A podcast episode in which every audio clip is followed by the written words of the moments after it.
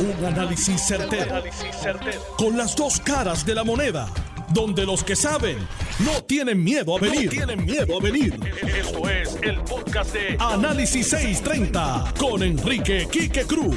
Hoy vamos a comenzar con, con un análisis que tiene que ver con la entrevista, digo, perdón, con la encuesta que acaba de comenzar a salir en el periódico El Nuevo Día, en donde la encuesta, para que estemos claros, se llevó a cabo del 19 al 23 de septiembre.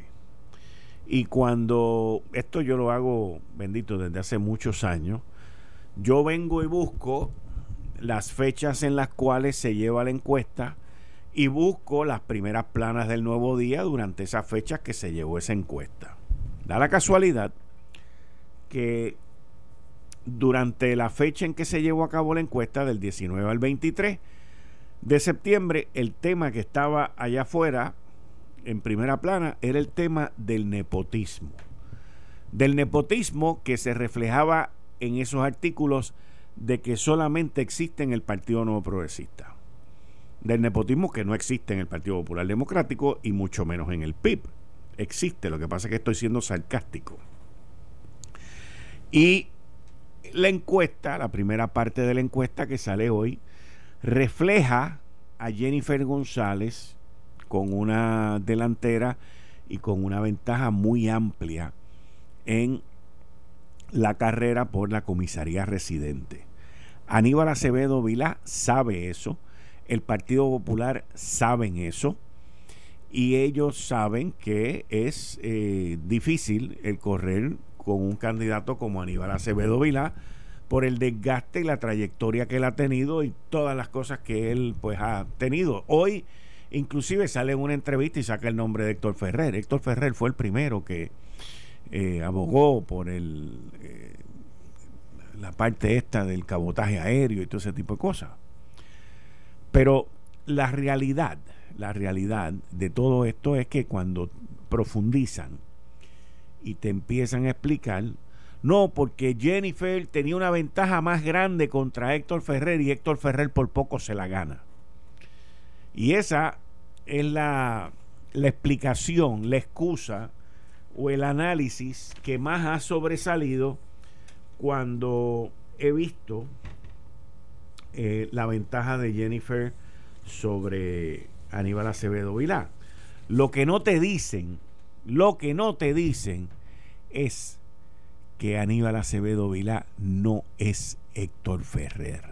Esa parte no te la dicen, esa parte no te la analizan, esa parte no te la explican.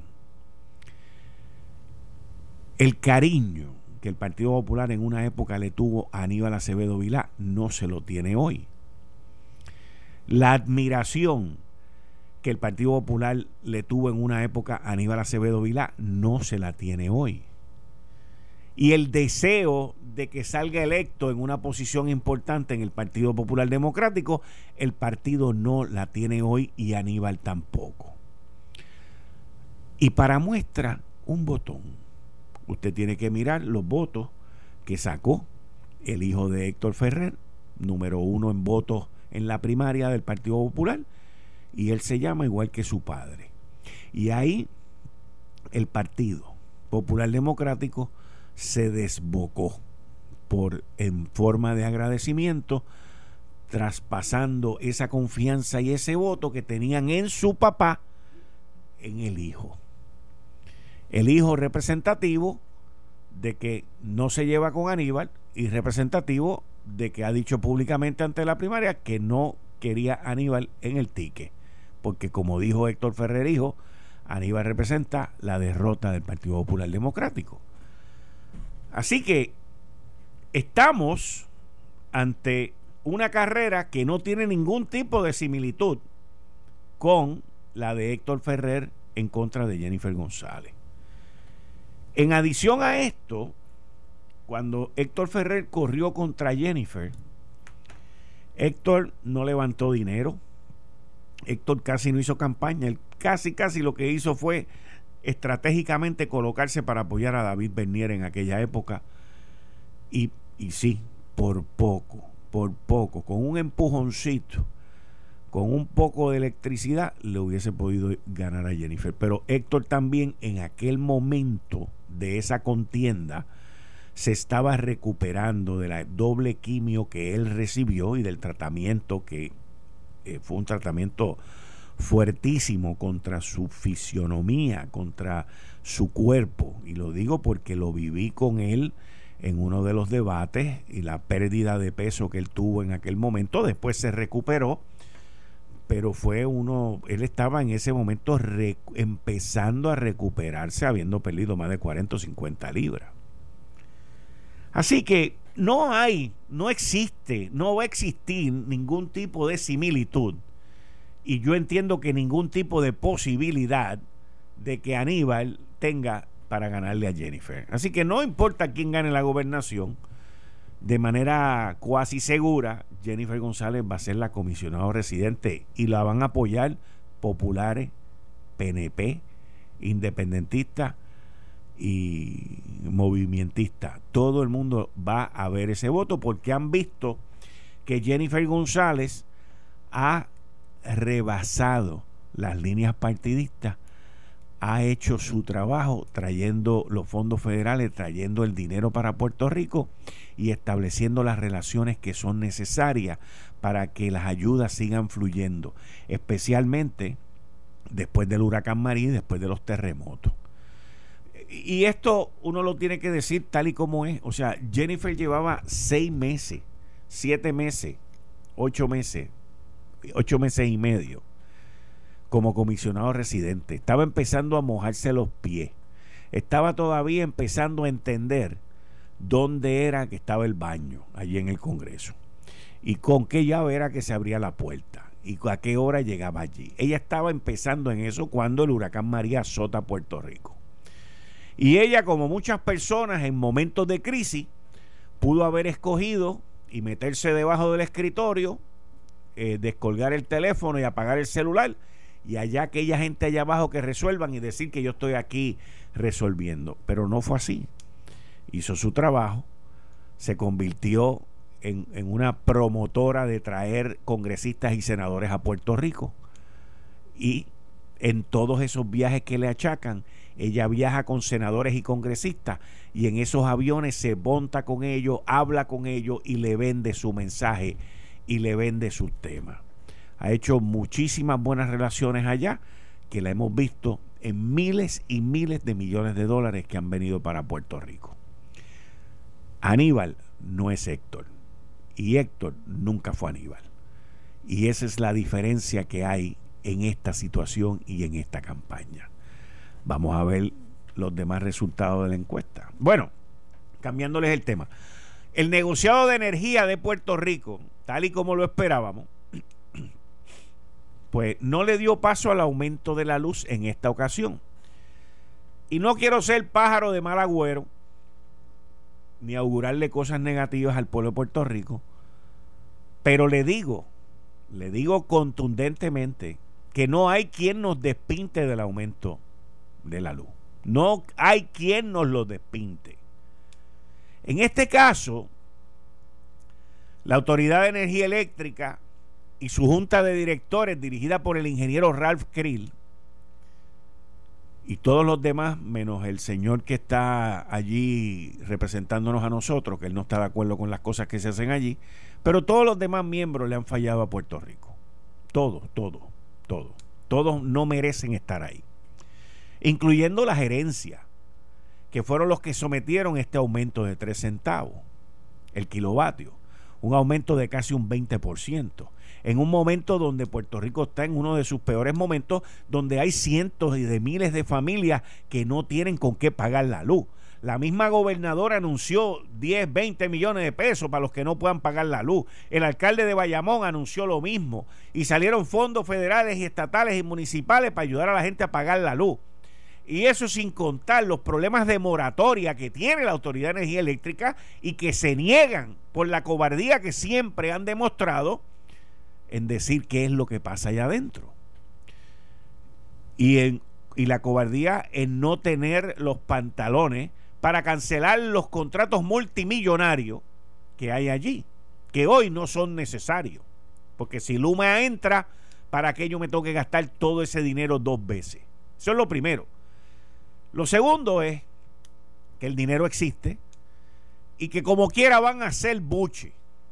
Van a hacer buche septiembre, octubre, noviembre y diciembre. Y yo le digo a ustedes que cuando venga enero, febrero del 2021, ahí es donde va a venir el aumentito de, de la luz, porque eso no hay quien no los despinte. Ya han tratado en dos ocasiones de subirnos la luz. Primero fue Edison Avilés, presidente del negociado de energía, que tiene millones de dólares para gastar en contratos y nos quería meter un aumentito ahí de un chavo y pico y ahora la nueva gerencia de la Autoridad de Energía Eléctrica, pero principalmente la Junta de Directores dirigida por Ralph Krill.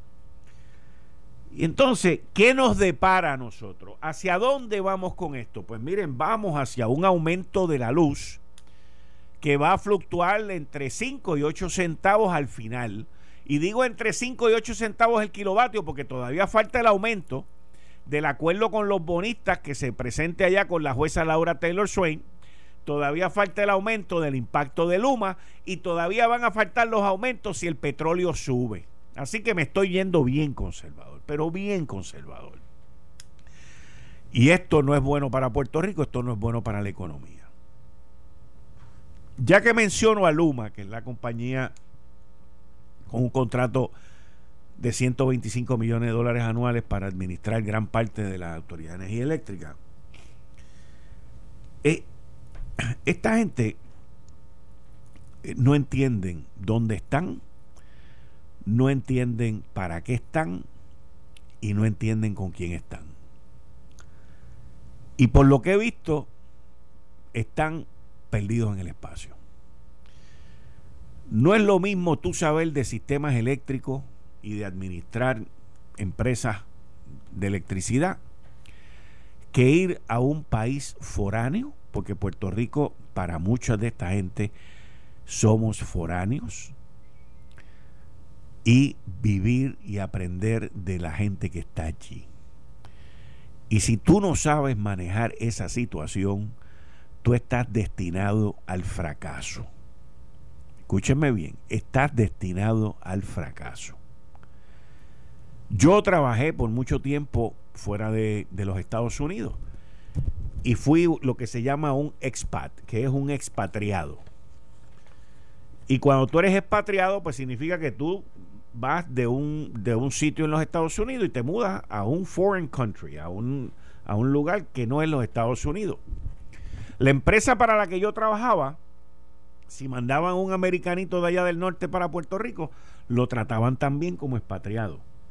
Pero esa empresa, como tiene multinacional y como tiene múltiples localidades alrededor del mundo, y todas las empresas que trabajan alrededor del mundo, tienen unas políticas. Unas políticas que son, son unas reglas. Si tú te vas, en el caso mío, por ejemplo, a base del tamaño de mi familia, cuando yo me mudé para México, la empresa me dice, para el tamaño de tu familia, tu allowance, tu dinero mensual para alquilar lo que tú quieras alquilar, es un tope de 5 mil dólares. Y si tú te quieres gastar más de 5 mil dólares, pues no hay ningún problema. Pero eso es lo máximo que yo voy a pagar. Y tienes derecho a un vehículo, no a dos ni a tres vehículos.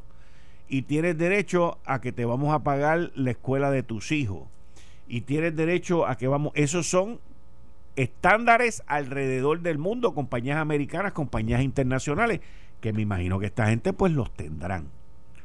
Ahora, también uno tiene que tener sentido común. Si tú entras en una situación como la que se está viviendo aquí en Puerto Rico, entre Luma, la Autoridad de Energía Eléctrica y la parte política, pues tú tienes que tener sentido común no te puedes quedar en los hoteles más caros, porque eso va a salir en algún momento. No puedes comer en los mejores restaurantes. No te puedes no te puedes ir a vivir a los sitios más lujosos que hay en Puerto Rico. Perdón. Yo comía tacos Yo comía tacos, los taquitos eran buenos, pero tú no puedes comer tacos en cualquier sitio porque te enferma el estómago.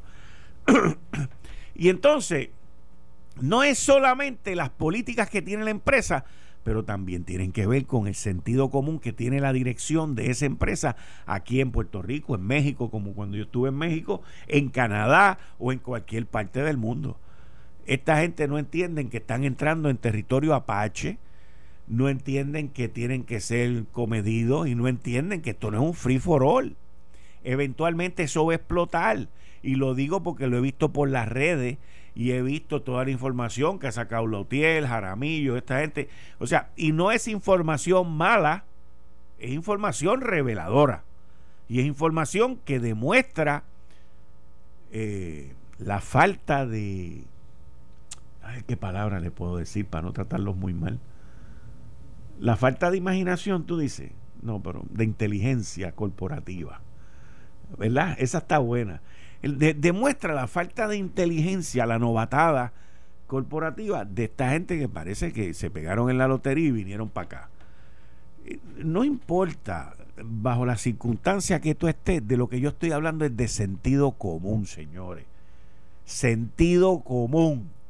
Y el sentido común es mucho más sentido común si estás en territorio apache, que es donde están ellos ahora. Y tengan algo bien claro, tengan algo, pero claro, claro, claro.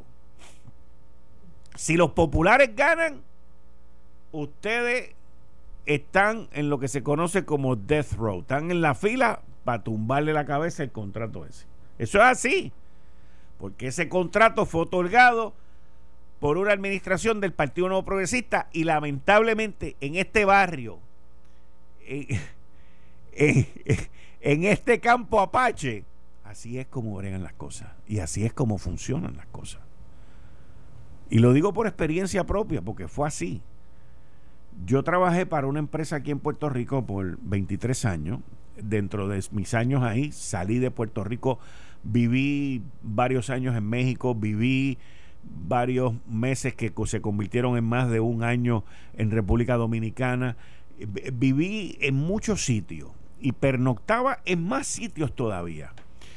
Y uno siempre tiene que ser prudente. Y uno siempre tiene que dar el ejemplo. Y uno siempre tiene que entender que esa casa, ese dinero, en el caso mío no, porque era una compañía privada, imagínense, pero al esto ser una corporación pública, usted tiene que entender que todos esos gastos y todo eso que se está haciendo es con el dinero de la gente que paga la factura. Tengan eso claro, porque parece que no lo han entendido. Se pueden buscar un buen traductor que se los explique porque ya yo termino con esta explicación por el día de hoy. Eh, estás escuchando el podcast de Noti1. Análisis 630 con Enrique Quique Cruz. 5 y 34 de la tarde de hoy, martes. Me he quedado, me he quedado sorprendidísimo por una noticia que acabo de ver hoy, martes 29 de septiembre. Y esto, muchos de ustedes se van a identificar con esto, pero la noticia es muestra de lo frágil que está la economía de lo difícil que está la situación en el mundo entero. Ayer se llegó a un millón de personas fallecidas por el COVID-19. Hoy, Disney, usted sabe lo que es Disney, ¿verdad? Donde vamos todos con nuestros hijos y con los nietos y con todo el mundo. Disney acaba de anunciar que despide a 28 mil empleados. 28 mil empleados. La gran mayoría estaban ya fuera del trabajo, pero oficialmente rompe y los despide. ¿Quiere que le diga qué va a suceder? Eso le va a prender el, fósforo a los demócratas y a los republicanos para que se pongan de acuerdo para lo del PPP y el estímulo y los chequecitos y todo ese tipo de cosas. 28 mil, señores. Yo no había escuchado un número así de grande hace mucho tiempo por una sola empresa. Licenciado John Mott, como todos los martes, bienvenido aquí a Análisis 630. Gracias por tenerme y comentando sobre la noticia. En gran medida, dice Disney, se debe a que eh, Disneyland, que es la que está en California, no ha podido abrir. Disney World sí ha abierto parcialmente, limitadamente, pero abierto. y eso nos dice el problema que tenemos eh, en, en, términos de los Estados Unidos. Obviamente, pues, el presidente no, lo ha hecho bien, pero como la nación en este sentido es descentralizada, pues tú tienes una política en California, tú tienes otra política en Nueva York, otra política en Florida, etcétera, y eso pues crea problemas de disloque. Y ya tuviste el disloque grandísimo que hay con Disney, que es un y eso es los 28 mil que despiden, entonces eso tiene su repercusión sobre otros 28 mil. Sí, así mismo es. Así mismo es. es. una cosa, digo, yo no sé tú, pero yo nunca había visto un número así. Eh, no, no, no, no, no, eso es un número, eh, y es un número malo porque también eso, eso puede cambiar también lo que, lo que pasa hoy en el debate, porque eso lo van a decir. Eso van a tener que mencionar. Ojo, tú puedes estar seguro. Tú puedes estar seguro. Que y Trump pues va a decir, no, eh, lo que pasa es que estos sinvergüenza que se creen que este, lo están haciendo todo en contra mía porque la pandemia, bla, bla, bla. Ah, y quería decir, mencionar también que dijiste el millón de personas que han muerto sobre COVID. Recordemos que la pandemia del 18 murieron sobre 50 millones. Eso es, sí, sí.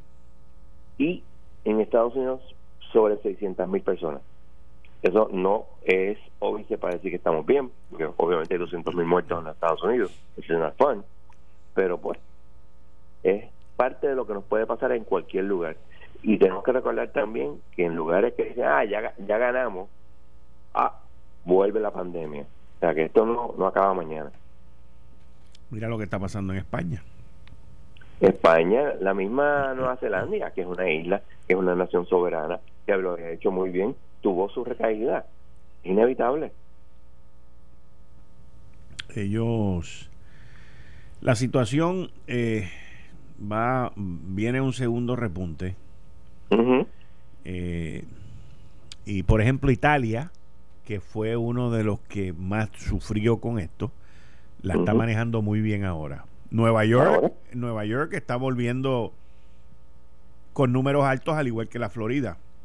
Sí, Nueva York empezó fatal, pues mejoró y ahora volvió a porque es que el problema el problema es cómo tú balanceas la economía para que la gente no se muera de hambre, literalmente, versus el, el problema de, de, que no haya contagio. Sí.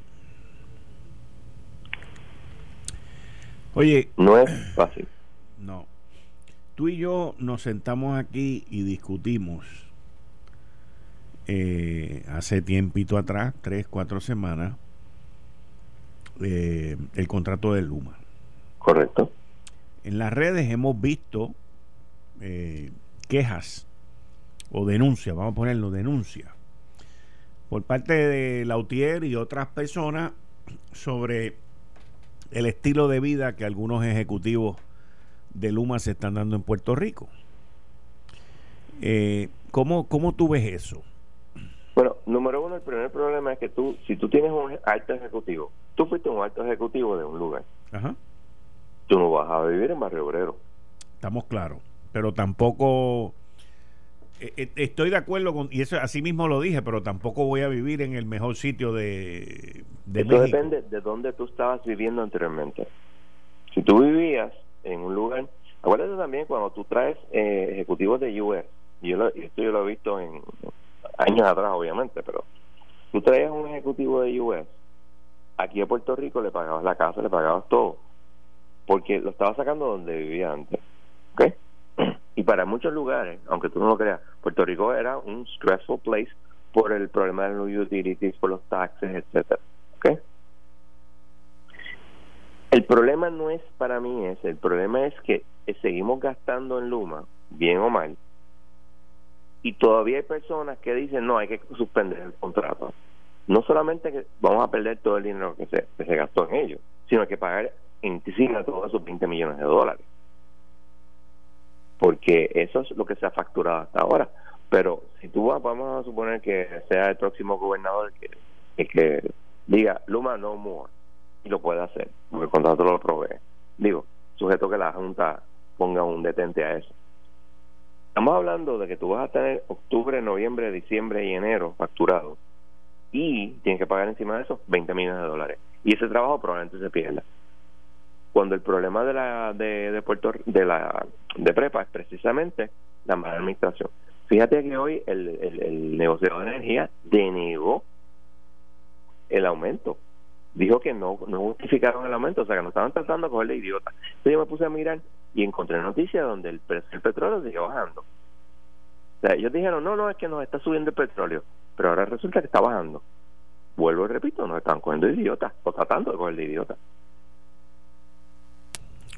El caso que no lo han querido decir, y nadie me lo ha dicho a mí tampoco, pero lo sobreentiendo es la moratoria.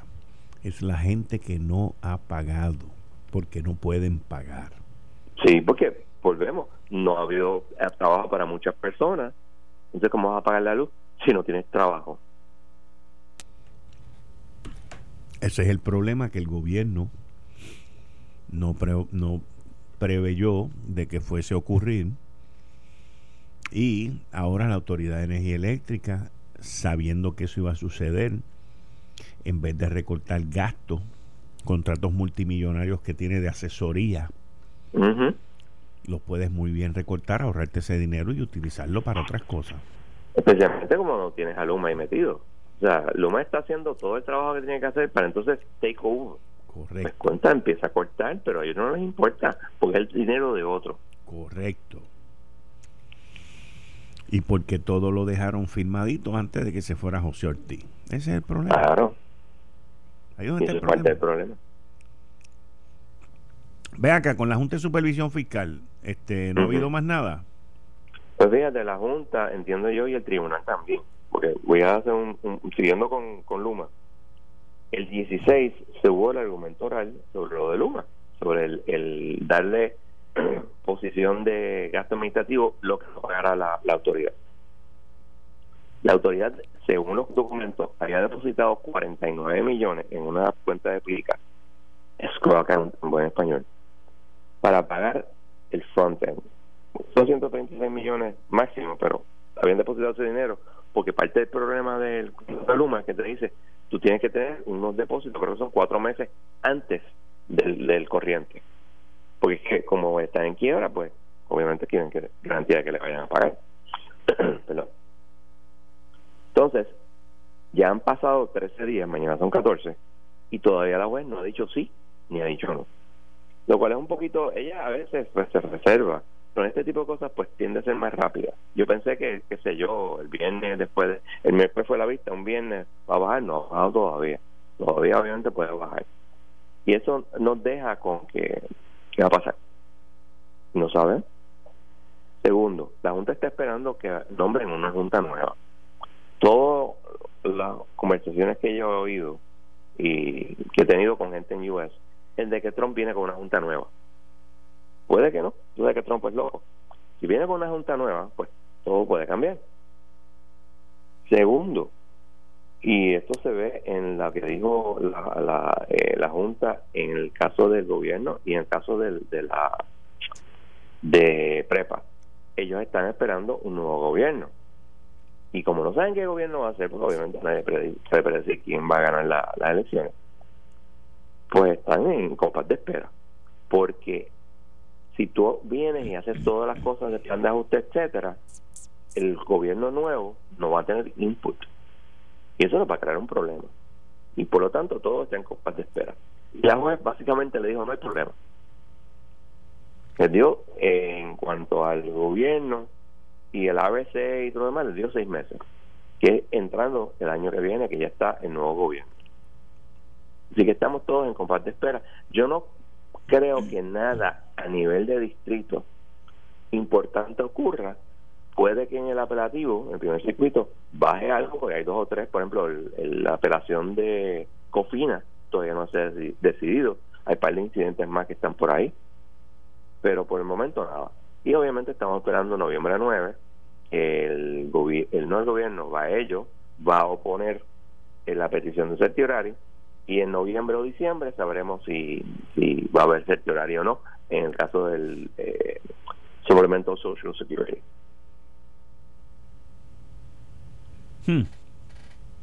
Estamos como en compás de espera. Pero está todo entonces como que medio, porque yo, yo no veo a, al Senado, o sea, no al Senado, pero no veo al presidente como que haciendo nombramiento de aquí a las elecciones. Yo entiendo que lo que cambió todo fue eh, eh, Barrett, eh, porque se van a concentrar en eso. Yo creo que la Junta se va a presentar después de la elección. Y como dije anteriormente, si pierdes Trump la elección, prepárate. Especialmente si pierde Florida. Okay, cuando tú dices prepárate, ¿a qué te refieres? Ok, si tú pones un grupo de bien conservador que, por ejemplo, diga el título 3 se va, o mira, Puerto Rico, o tú empiezas a cortar o, desestimamos el título 3, todo el mundo se olvida que la Junta es el debtor in possession. Esto es una frase que se usa en capítulo 11, que es el deudor en posesión. ¿Ok? Para la sección 930, ah, si me recuerdo, una de las dos, de quiebra, te dice que a petición del deudor se puede desestimar la quiebra. Yo no creo que eso ocurra, pero en una situación extrema, la nueva Junta podría decir, mira, esto del título 3, no, no, no, que Puerto Rico breve con esto. Hay que meterle mano y cortar los gastos y votar a todo el mundo. Eso podría pasar. No es probable, pero es posible. Y eso es lo que me refiero. Porque si tú tienes a un, a un presidente que sabemos que no le gusta mucho Puerto Rico, pierde la elección y pierde en Florida con un voto masivo, vamos a decir los boricuas en el voto masivo de Central Florida a favor de Biden, you do the y el tipo va a estar, ah, sí, ok, no hay problema. Yo, yo le voy a dar un regalito por tres años. Y de la manera que está hecho promesa, de la manera que se decidió eh, Aurelius y de la manera que se decidió Celaló, ese, esos nombramientos no se van a poder eh, eliminar a menos que sea por for good cause. Y eso no es un estándar tan fácil. Ayer nosotros informamos aquí que la Junta de Supervisión Fiscal había hecho una auditoría en el Departamento de Educación y habían encontrado empleados fantasmas con gente recibiendo dinero por los últimos 10 a 12 años con un gasto aproximadamente entre 70 y 80 millones de dólares. Eh, si eso está ocurriendo en la Junta, en la Junta, perdón, en, el Departamento de Educación, me imagino que la duplicidad la podemos ver en energía eléctrica, obras públicas. Mira, Kate Long, en Minilla, por años ha estado diciendo que el gobierno de Puerto Rico no sabe cuántos empleados tiene, which is true. Ellos no lo saben. ¿Y sabes qué? No les importa. Porque los empleados públicos son vistos como el, el core del votante y por lo tanto son sagrados. Siempre, yo siempre le digo los sagrados empleados públicos, porque es todo, no, no, muchachos. Ahora fíjate en la pandemia. Tuvimos un grupo de personas que han trabajado desde que empezó la pandemia, empleados públicos indispensables, policía, etcétera. Pero también sabemos que la inmensa mayoría no ha hecho nada. Entonces, ¿por qué les pagamos? ¿Tú has visto alguna diferencia real entre, entre lo que el gobierno hace durante la pandemia e hizo antes? No, lo mismo. Así que para qué estamos tenemos tantos empleados públicos. Y eso es lo que los políticos no quieren hablar. Ya, ya eh, he oído a políticos hablando de eh, emplear más personas. El asunto de, de transferir la WIPR a un non-profit se paró en el Senado. ¿Por qué? Porque los políticos quieren tener eso a su favor y no en su contra. Pero estamos en año de elecciones. Claro. En medio de una elección a 35 días de una elección. Esas son cosas que son de esperarse. Yo no estoy diciendo que no, pero están mal de todas maneras, ah, porque el problema que tenemos es gigantismo. O sea, tú tienes, ningún puertorriqueño tiene que mirar a su gobierno y decir, ok, nos cuesta tanto, nos cuesta un montón de chavos, porque es la realidad. ¿Qué tiene que hacer un gobierno? Por ejemplo, salud, son indispensables, educación, policía, ok. Pero no todo en esos lugares es indispensable, como tú dices. Tú tienes 70, 80 millones de dólares en gasto de empleados fantasmas. ¿Por qué nadie le ha metido mano a eso? Ah, porque son intocables, son em, sagrados empleados públicos. Y además, los secretarios de, educación lo que hacen es figurar. Yo les llamo los lo de la corbatita, el, el, el, bow tie. Ajá, los lazos. Los lacitos. Son los, secretarios de lacito para, para este, parece que hacen. Y nosotros tenemos que mirar nuestro gobierno y ver qué es lo que necesitamos y podemos pagar, que es otra. Porque aquí nadie quiere aceptar, por ejemplo, quieren hacer eh, este centro mexicano contra, estamos en medio, uno de una número dos, este el gobierno de Puerto Rico está en quiebra. Yo recuerdo cuando eh, Fortuño le dio 500 y pico millones a Mayagüez para el centroamericano y esas facilidades se fueron a pique. Votado el dinero, ¿para qué? Para nada. ¿Te acuerdas de la Villa Olímpica? Este, Panamericana del 79. Sí, me acuerdo. ¿Qué, ¿Qué, se hizo con eso? ¿Se implotó? Implosionó. Hay uno de ellos que todavía está allí y lo vendieron. Sí, pero todo lo demás, la, la, inmensa mayoría de lo que se hizo para eso, que fueron unos juegos bien hechos y todo lo demás, no, se les dio mantenimiento porque no hay dinero para eso.